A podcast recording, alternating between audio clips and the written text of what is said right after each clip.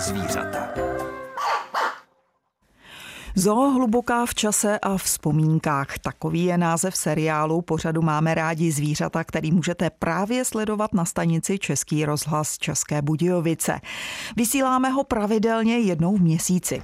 Už minule byl mým hostem Vladimír Holas. Představila jsem vám ho jako bývalého zoologa Hlubocké zoologické zahrady. Dnes se s ním vrátíme do období mezi lety 1990 až 2000, kdy stál v jejím čele. Vyprávění bývalého ředitele Vladimíra Holase začne hned po písničce. Dobrý den a ještě lepší poslech vám od mikrofonu přeje Jitka Cibulová Vokatá. Sametová revoluce v roce 1989 změnila nejenom osudy lidí, ale taky zoologické zahrady v Hluboké nad Vltavou. V roce 1990 po zrušení krajských národních výborů převzal zoo stát a zřizovatelem se stal okresní úřad v Českých Budějovicích.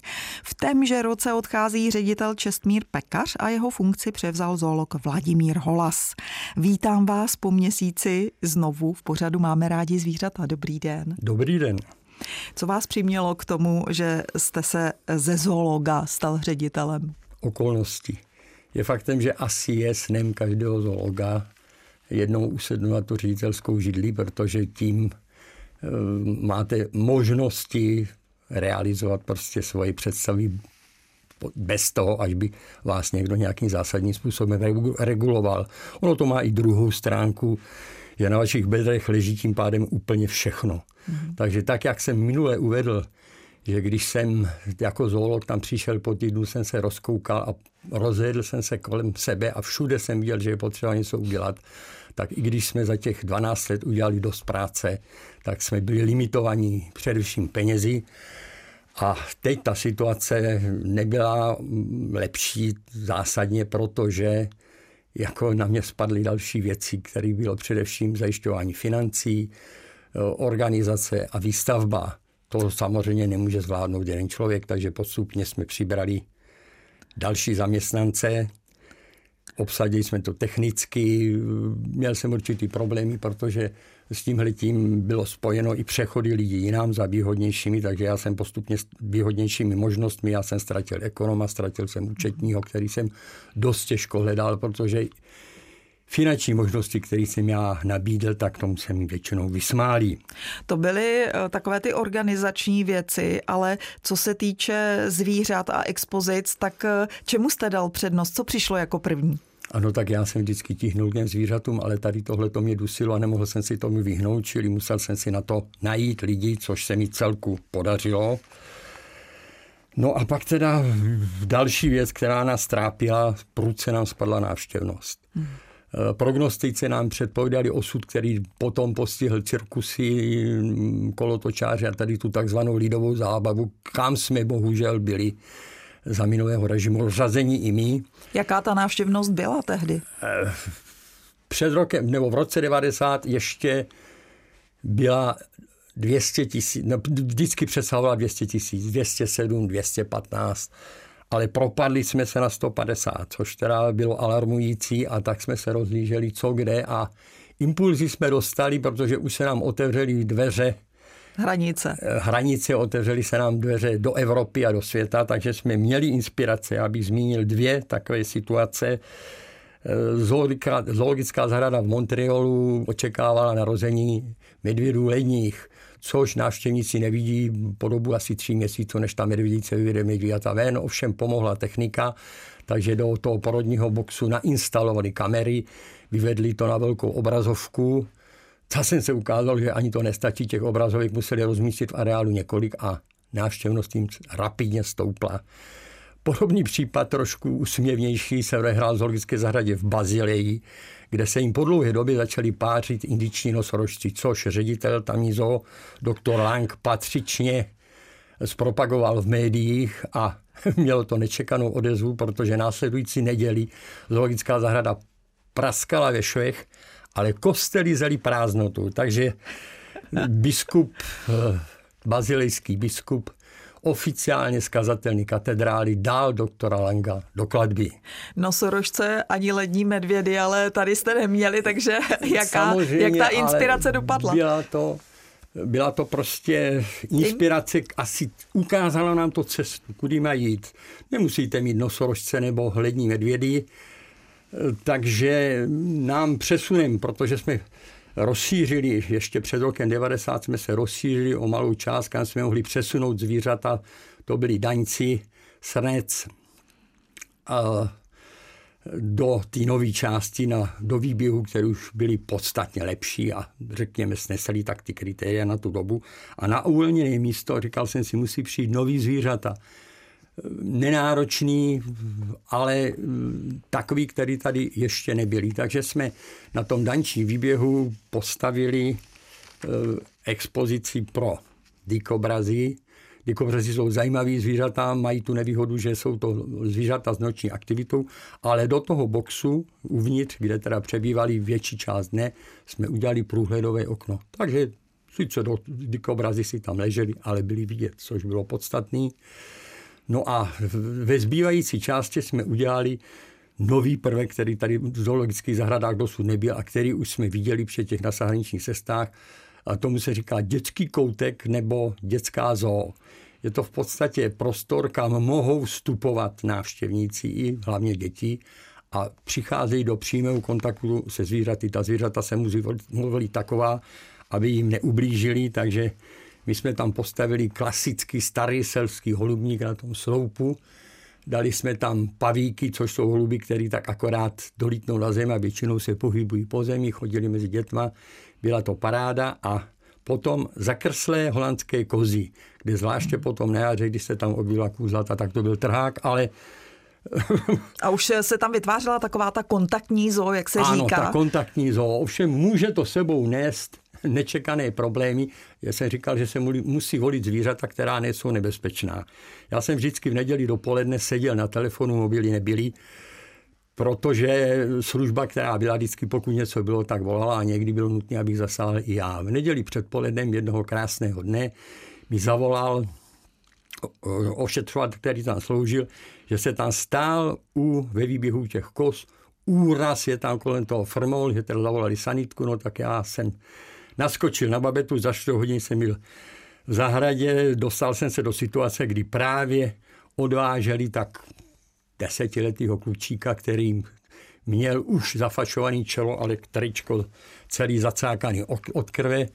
Tatínek, když zjistil teda, kdo jsem, tak se okamžitě chtěl prát. Maminka omdlívala, takže to bylo hodně dramatické, ale dobře to dopadlo a vysvětlilo se teda potom, jak to vzniklo. Vzniklo to tak, že ten tatínek byl dost agresivní a hecoval toho kluka, aby tu kůzle chytil. On Aha. ho honil, dohnal ho někde do rohu, kde ho zalehl, kůze začalo bečet. No a kozel, jako správný táta, ho šel bránit. No tak klučíka třískl do hlavy, bylo teda klika, že eh, se v podstatě nic závažného nestalo, že to bylo jen to rozrazené čelo, takže nakonec vše se dobře obrátilo. Pro mě z toho vznikla jedna zkušenost, pro takové situace se nechat pojistit. Takže i to byla taková novinka zoologické zahrady, ale vraťme se ještě k těm zvířatům. Byl to jenom dikobraz a kozy, které ne. se nově objevily Následovali další zahradě. na ten uvolněný srnčí výběh jsme dovezli klokaníru do Krkeje, což je takový spíš ten menší druh klokana, ovšem jsou velmi odolní, takže chodí i na sníh a opět už do té vnitřní ubikace bylo skleněné okno, byl tam průběh, klokani se stali velice populární. Hned po vidrách možná? No, vidry přišly později potom taky. Vidry to bylo další, protože v té době se začaly vidry objevovat. Já jsem teda vždycky chtěl. Oni tam, vlastně, když já jsem přišel v tom 89. tak tam ještě dožil, na 79. tak tam ještě dožíval samec, který ovšem do půl roku uhynul, ta expozice byla nevhodná. Ale začali, jak se jak eh, se zlepšovala čistota vod, tak se začaly objevovat výdry, ty stavy se začaly zvedat a tu a tam se našla mláďata. Takže první sameček ten byl z Lipna z Horní Plané, kde se zřejmě přišel o matku, objevil se mezi koupajícími e, tam návštěvníky, takže tak jsme získali prvního a postupně se jsme získávali i další Určitě, stejným způsobem. Určitě ten eh, výběh, ta expozice nevypadala jako dnes, eh, kdy tam mají skluzavky, eh, prolézačky. To samozřejmě ne, to přišlo až později, protože bylo toho moc. Hmm. Bylo toho moc a jako další ještě bych se zmínil, co mělo taky velký úspěch, na jeden z těch uvolněných výběhů už ty nové části, protože Daňku jsme se potom zbavili, jsme pořídili štrosy emu. Mm-hmm který teda byl to chovný pár, který odchovali kuřata, no a když ten kohout vyšel s těma kuřatama na ten trávník, no tak to byl jednoznačný úspěch. No to bylo možná dost nebezpečné se mezi eh, takhle velkými zvířaty pohybovat, protože jak eh, pštrosy, tak klokani dokážou eh, pořádně kopnout. No tak tihletí, tihletí klokani ne, to by musela být taková nějaká krajní situace, kdy byli ohroženi, jak kdybyste se dostal na přímý kontakt, jinak to už bylo dostatečně veliký, tak oni měli vždycky možnou usunout. No, no a mezi ty pštrosy se nechodilo. Mm. Jak už potom, protože oni si tím, ale když oni nebyli agresivní, tam jako žádnej žádný nějaký náznak útoku nikdy nebyl. To, to je právě to, aby ty, aby ty eh, prostory byly dostatečně velký. To zvíře, když má možnost uhnout, tak ve většině případů uhne. Práce v zoologické zahradě mezi lety 1990 až 2000 bylo opravdu hodně a také zvířata přibývala, zvedala se návštěvnost. O tom všem si budeme ještě povídat hned po písničce. Je 9 hodin a 21 minut. Právě v tomto čase na stanici Český rozhlas České Budějovice posloucháte pořad Máme rádi zvířata. Mým hostem je bývalý ředitel zoologické zahrady v Hluboké nad Vltavou Vladimír Holas. Teď v našem vyprávění o jedné etapě zoologické zahrady budeme pokračovat. Už jsme zmínili, že jste se snažili eh, dát do zoologické zahrady nová zvířata, eh, přicházet s něčím, co by eh, návštěvníky zaujalo a přivedlo je, přitáhlo je do té zoologické zahrady. S tím souvisela samozřejmě i stavební činnost. Vy jste museli se stát budovateli, i když to je takové, takový socialistický název, ale co jste tam udělali z pohledu té stavební činnosti? Já začnu trošku víc ze široká.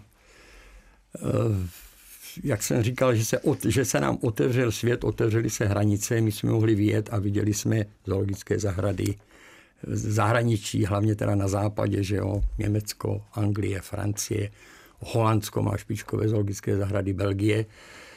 A pro mě teda byl velmi důležitý e, zájezd do zoologické zahrady v Mnichově, to bylo v září 91. Tam jsme se svezli teda s Jihlavskou zahradou, to vlastně organizovali oni, my jsme se přidali pár, bylo nás asi 4-5. Dostali jsme se tam v neděli, v neděli ráno jsme byli oficiálně ohlášeni, ujal se nás přímo ředitel a provázel nás a tak to jsme byli ohromeni, protože tam bylo vidět, že se všech těch expozicí, tak jak byly použity materiály, provedení, prostě bylo vidět, že tam jsou peníze. úplně jiné peníze, než máme my. Ale přece jenom něco se stalo, z toho dalo vybrat, protože když jsme tam šli asi tak půl hodiny, tak najednou jsme se dostali na prostor, kde byl takové nějaké restaurační zařízení a u toho dětské hřiště. A ten ředitel na to speciálně upozornil, že teda tohle to vzniklo až po zkušenosti, protože měli vypozorováno, že speciálně děti už tak po půl hodině je to přestává bavit. A pak řekl jednu krásnou větu, kterou jsem si zapamatoval. Říkal, zoologická zahrada musí být koncipovaná tak, aby v ní celá rodina, to znamená děti, ale i ty rodiče, mohli příjemně strávit půl den až den. No tak u nás by to bylo spíš ten půl den, že jo, v den to, už na to jsme byli příliš malí, ale on říkal, co tady musí být. Musí tady být možnost, aby ty rodiče si sedli, no a aby měli pohodu, tak mamka si dá kafičko a dortík, táta si dá pivko a musí na ty děti vidět. A ty děti musí dostat příležitost k fyzické aktivitě, aby se vydováděli, říkal, protože jinak... Vypustili páru. Vypustili páru, ano. protože říkal, pokud to tak nebylo, dřív, když jsme nic takového neměli, tak děti se začaly nudit.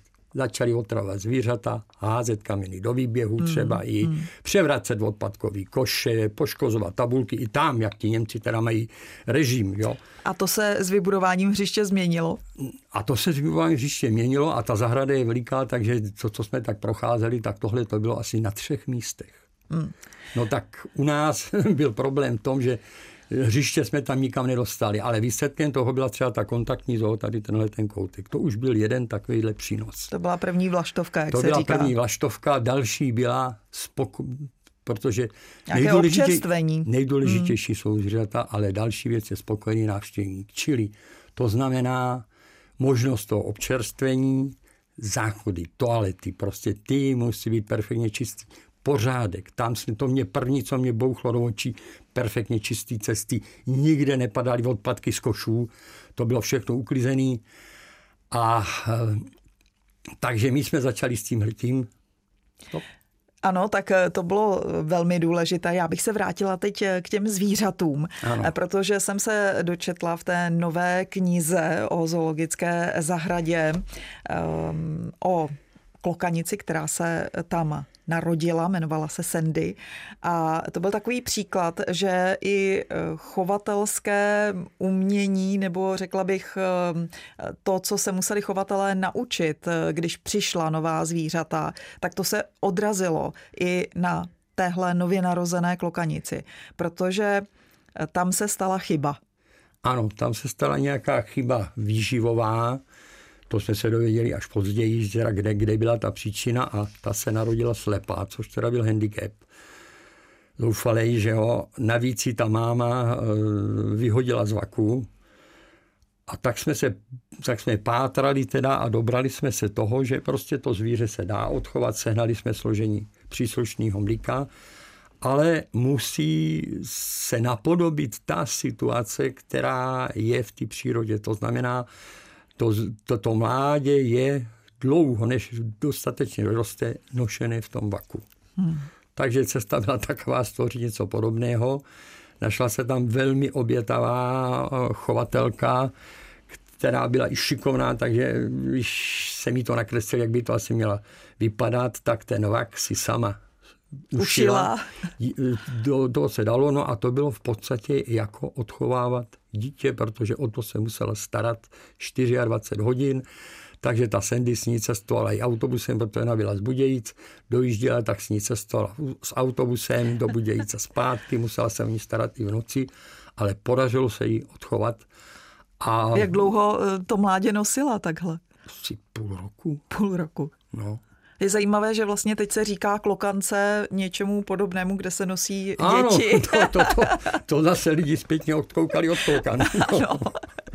A jak jste eh, navykali potom to mládě do výběhu? Přece jenom nemohlo ona, pořád ona se nosit. Ona tam uklízela, protože to měla v rajonu, že jo, takže si ho brala sebou a když už bylo větší, tak když se tam pohybovala po tom výběhu, tak ho vyndala a tam zřejmě ta se musela prostě řídit sluchem, čichem, že ho neviděla, ale ona za ní chodila a postupně si ten výběh ošahala, že nakonec eh, potom se tam mohla k té skupině, tam byl samec a dvě samice.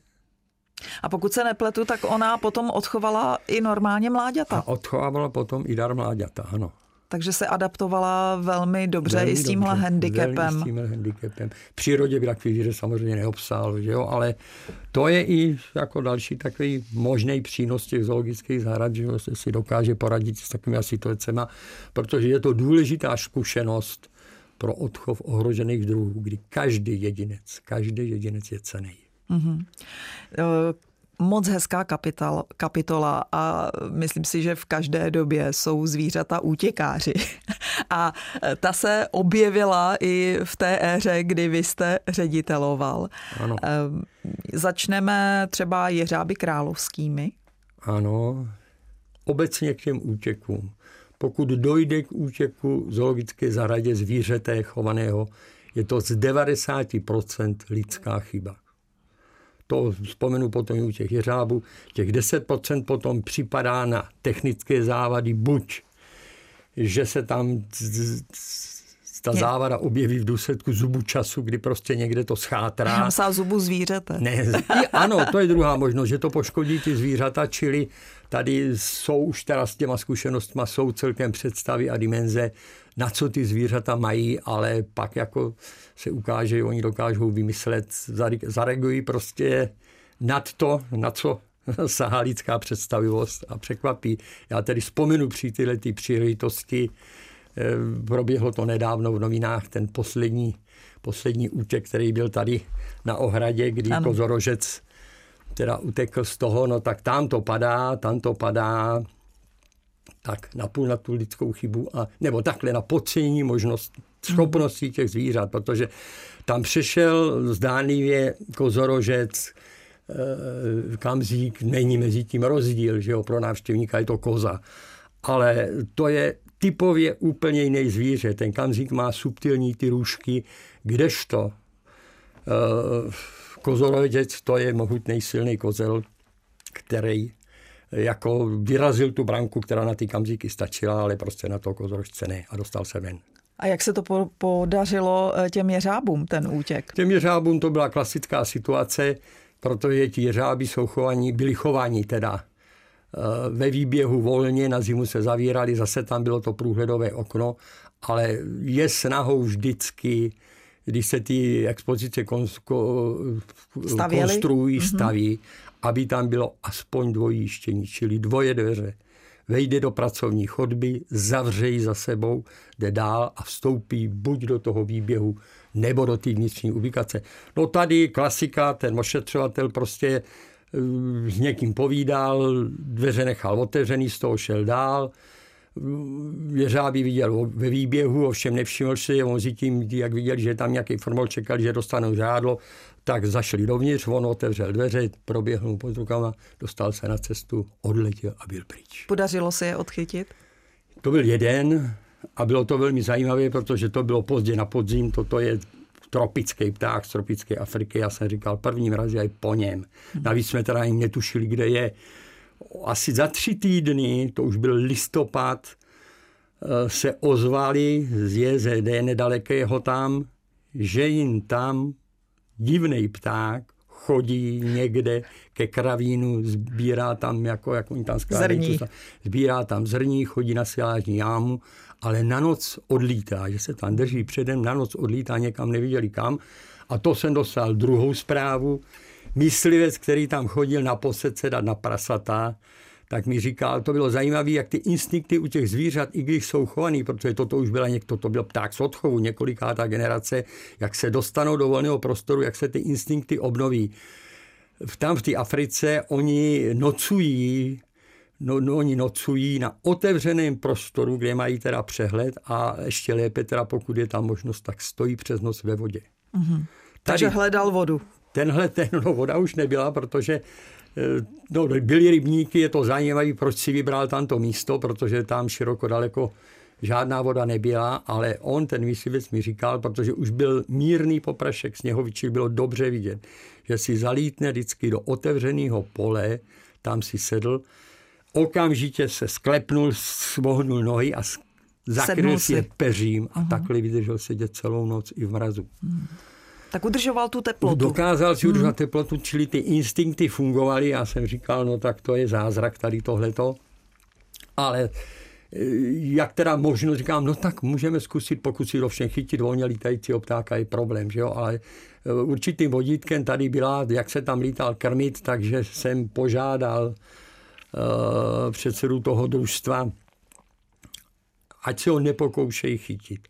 Ale kdyby se ho někdy byla to situace podařilo zatlačit někam, kde to půjde zavřít, takže pak ať zavřou a zavolají. Stalo se asi za 14 dní, kdy mi volal, že děti, skupina dětí šla ze školy, řáb tam někde procházel se v tom areálu, tak oni se šli na něho podívat, zvědavost, že jo, zajímavý pták a on vešel do seníku a oni teda byli natolik ducha přitom, že ten seník zavřeli. No tak to už bylo na půl vyhráno. Na půl vyhráno, na půl vyhráno takže jsme okamžitě pozbírali lidi do aut, co se vešlo a vyjeli jsme tam, když jsem tam nakouk, jeřáb tam byl, ten seník byl skoro prázdný, což byla nevýhoda, protože to byl veliký prostor, kde on mohl dobře lítat a co bylo rizikovější, asi tak dva metry od ty střechy byly po celém obvodu poměrně velký, tak dimenzi velkého okna, větrací otvory.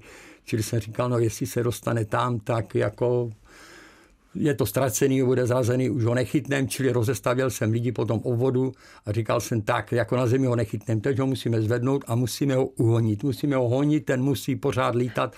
Až unavit. Teda, unavit, až teda prostě padne dolů, což teda on věděl o těch oknech, on to zkoušel na ně nalítávat, ale dalo se ho zaplačit, že se bouchalo na ty plechové stěny, takže takhle lítal asi pět minut.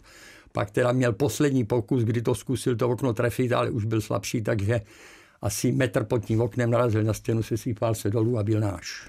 Uh, holýma rukama jste ho chytili? No, to není problém, ten jako není nebezpečný, ne, neštípe, ne, ne, nekouše. A přehodili Tam, jste přes něj síť ne, nějakou? Ne, ne, ne, ne, to jsem ho chytil já do ruky volně, to už s tím, tím já jsem měl zkušenosti, tam je potřeba chytit si uh, krk pod hlavou, hned pod hlavou, aby vás nezobl, do obličeje nebo takhle, ale tam naopak u, u těchto těch ptáků je spíš si počínat velmi opatrně, protože jsou křehcí.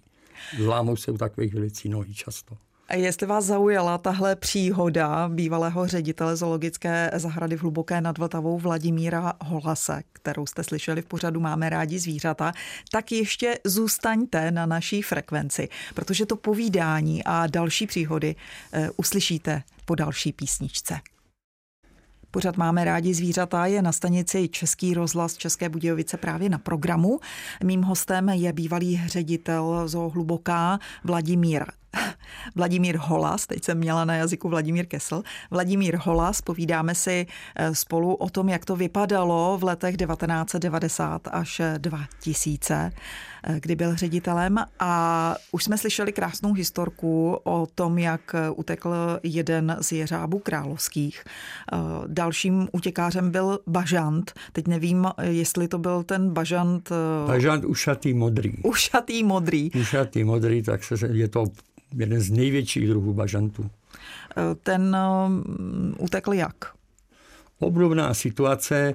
Nám tam chodívali praktikovat studenti tady z té střední zemědělství nebo střední veterinární školy v rámci, v rámci jako výuky, takže byli i zacvičeni na obsluhu, obsluhu zvířat a zrovna v tomto případě to byl takový čahoun skoro dvoumetrový, který když šel do té bažantnice, tak se musel hodně zhýbat, protože ty dvířka byly nízky a to byl náramný suverén, ten klub prostě všechno vládne. Ti bažanti šli do toku a ti kohouti bývají dost agresivní, že teda i, i zautočí, zobnou prostě, nemůžou nic zvláštního způsobit. No a jako to mi potom bylo vyprávěno, protože někdo zrovna z personálu byl před tou voliérou, já jsem ho ještě na to upozorňoval, ať si na to dá pozor, tak on tam vešel dovnitř. Jak se musel hodně zhýbat, tak už jak si pozapomněl na to, že ty dvířka za sebou musí zavřít, bažant hned za něho začal jako dorážet. dorážet. Tak ten mi říkal naproti, já jsem říkal, nic, nejde, když to budete uklízet, opatrně ho odstrčíte tím koštětem a pokračujete dál. Jenomže on jako pff, Měl ne, velká prostě ramena. On, on měl na to svou představu, tak ho prostě odstrkoval nohou. Aha. nataženou nohou a teď mi to líčil ten, který to viděl zvenku jako přes pletivo z pozice návštěvníka, říká, kohout se načepejřil a najednou se rozběhl, vyběhl po té noze a po něm až doběhl k němu, tak ho zobil do krku, do ohrysku. Je, to je docela nebezpečné. No, není to nebezpečné, spíš to bolí, ale ten z toho byl tak spitomělý, mě volali, já jsem vyšel na dvůr a už jsem ho viděl, ten měl rozražený čelo, tady měl takový šlit, celý obličej zalitý krví, protože jak se snažil z ty voliery utíct, tak narazil do futra a rozrazil si ještě to čelo. No a Bažant pochopitelně vyběhl s ním, říkali, hele, ten proběhl po dvoře, metl někde tam byl vchod k pokladně, pokladní říkal, jo, já jsem ho viděl, běžel tady po se vyběhl ven a byl pryč. No tak jsem říkal, no tak zkusíme, zkusíme hledat někde takhle, tak jsme se šli podívat bezprostředního okolí ty zahrady, no samozřejmě nenašli jsme nic. Takže říkám, no tak nic, je ztracený hochu, tak ty ho zaplatíš, ještě jsem teda jako jsem ho hecoval, bude tě to stát dost peněz. No a asi za čtyři dny k nám přišel údržbář z Loveckého zámku, kterého jsem dobře znal, Jirka Plánskej a říkal mi, ty, pojď si do sklepa, máš tam bažanta. Je celý zaválený, protože mi spadl do uhlí. On tam šel pro uhlí a ten bažant, jak běžel podél té zdi toho zámku, tam byl otevřený světlík, tak on skočil do té díry, jako netušil, co je pod tím, že ho propadl se, propadl se prostě dolů na tu hromadu. Takže se odchytil uhlí. sám krásně. A pak se zkoušel vyhrabat, ale uh-huh. jak si nezvládl, to nepodařilo se mu to, no tak se tam převaloval v tom uhlí, takže byl celý černý. Tak z modrého takže, bažanta byl z černý. bažanta byl černý, takže jsme ho vyprali a jako to byl další takový útěk s dobrým koncem. Zdaleka ne vždy to takhle končívá. Poučili se v tomto směru chovatele a byli víc ostražití. Eh, ono asi takových těch profi ošetřovatelů eh, tam byl pořád nedostatek. To byl pořád nedostatek v podstatě. Já když jsem teda startoval na tím ředitelském postu, tak tam vlastně nebyl skoro nikdo, protože ti lidi se dostočili, taková ta stará garda, která to držela už, odešli do penze, jedna odešla za lepší prací, jedna odešla na mateřskou, a jako...